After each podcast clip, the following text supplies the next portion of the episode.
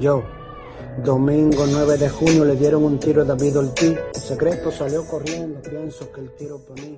Quizás algunos de ustedes recuerden la noche del domingo 9 de junio de 2019. Un individuo en un motor disparó al ex jugador de béisbol David Ortiz cuando éste compartía con Joel López, Odalis Pérez, mejor conocido como Secreto, y un señor llamado Sixto Fernández. Dos años después, más de una docena de personas están apresadas, dos implicados continúan prófugos y no hay conclusión cercana. ¿Qué ha pasado con este caso? Para aquellos que no recuerden, hace dos años la vida de David Ortiz pendía de un hilo luego de que una bala le atravesara la espalda y luego hiriera en un muslo al comunicador Joel López un sujeto hizo el disparo frente al bar Dial, ubicado en el ensancho Sama de Santo Domingo Este. Las personas que testificaron la acción atacaron al conductor del motor mientras que el agresor emprendió la huida. Al menos 13 personas fueron apresadas por el hecho y dos años después aún se desconoce el paradero de Luis Rivas Clase, el cirujano, y Fernanda Villasmil Manzanilla, alias la venezolana o pelirrubia, otros dos implicados.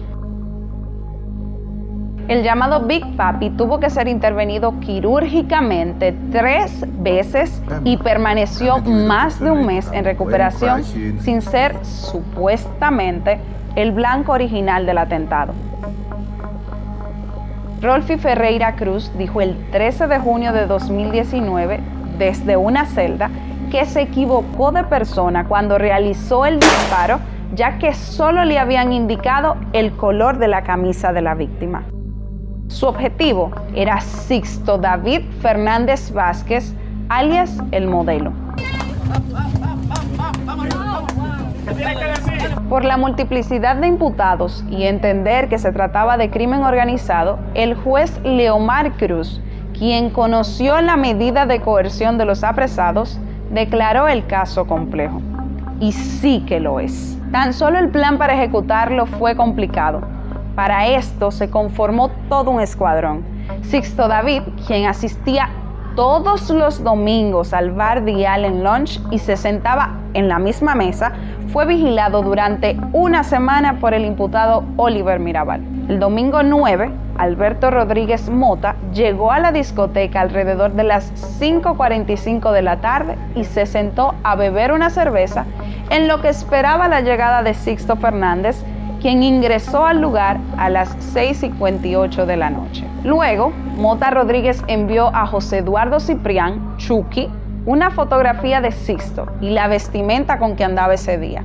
La imagen llega a Gabriel Alexander Pérez Vizcaíno, Hueso, que de inmediato se montó en el vehículo de Franklin Jr. Merán, Rubirosa, su taxista de confianza. El Ministerio Público indicó en junio de 2019 que de acuerdo con las imágenes de las cámaras de seguridad del bar y sus alrededores, los conductores y acompañantes de dos vehículos y una motocicleta se reunieron momentos antes del ataque en la calle Octavio Mejía Ricard, paralela al día al bar. Rolfi Ferreira Cruz, quien disparó contra David Ortiz, logró escapar la noche del suceso tras refugiarse en una vivienda cercana bajo la excusa de que intentaron asaltarlo y que necesitaba protección. Los expedientes indican que al escapar, Rolfi supuestamente le entregó el arma a Porfirio Allende de Champs Vázquez, quien le escondió en el sector La Joya del Caimito de la provincia Santiago.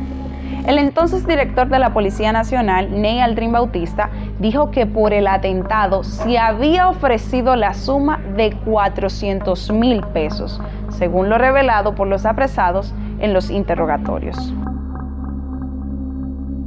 Ahora surge una nueva pregunta. ¿Quién armó todo esto? El presunto autor intelectual del atentado sería Víctor Hugo Gómez Fernández, primo de Sixto, prófugo de la justicia de Estados Unidos y miembro del Cártel del Golfo, la organización criminal más antigua de México. El motivo, en una rueda de prensa ofrecida por la Policía Nacional en aquel entonces, explicaron que las razones de la enemistad entre ambos primos fueron unos asuntos de drogas en 2011 y que uno habría delatado al otro. Posteriormente, el fiscal titular de Santo Domingo Este, Milcíades Guzmán, indicó que la génesis de los problemas entre ellos fue un conflicto de vínculo comercial. En una audiencia celebrada el 23 de marzo de 2021, la magistrada Dolores Galay del Segundo Tribunal de la Instrucción dictó una orden de conducencia contra Sixto David Fernández. Fernández decidió constituirse en querellante y actor civil a partir de junio de este año. Me imagino que usted tiene que estar allí en dial metiendo manos, rompiendo con todo. Estoy quillado, ya quiero acabar esta vaina para coger para allá. Ya yo no aguanto un día más ya esta vaina. ¿Cómo va el caso? Sigue de aplazamiento en aplazamiento en manos de la justicia. Desde el 19 de febrero, cuando se iniciaría el juicio preliminar, ha sido pospuesto en seis ocasiones, la mayoría de ellas debido a la ausencia de alguno de los acusados. Se espera que dos años después, la audiencia del próximo 9 de julio comience los trabajos del juicio de fondo.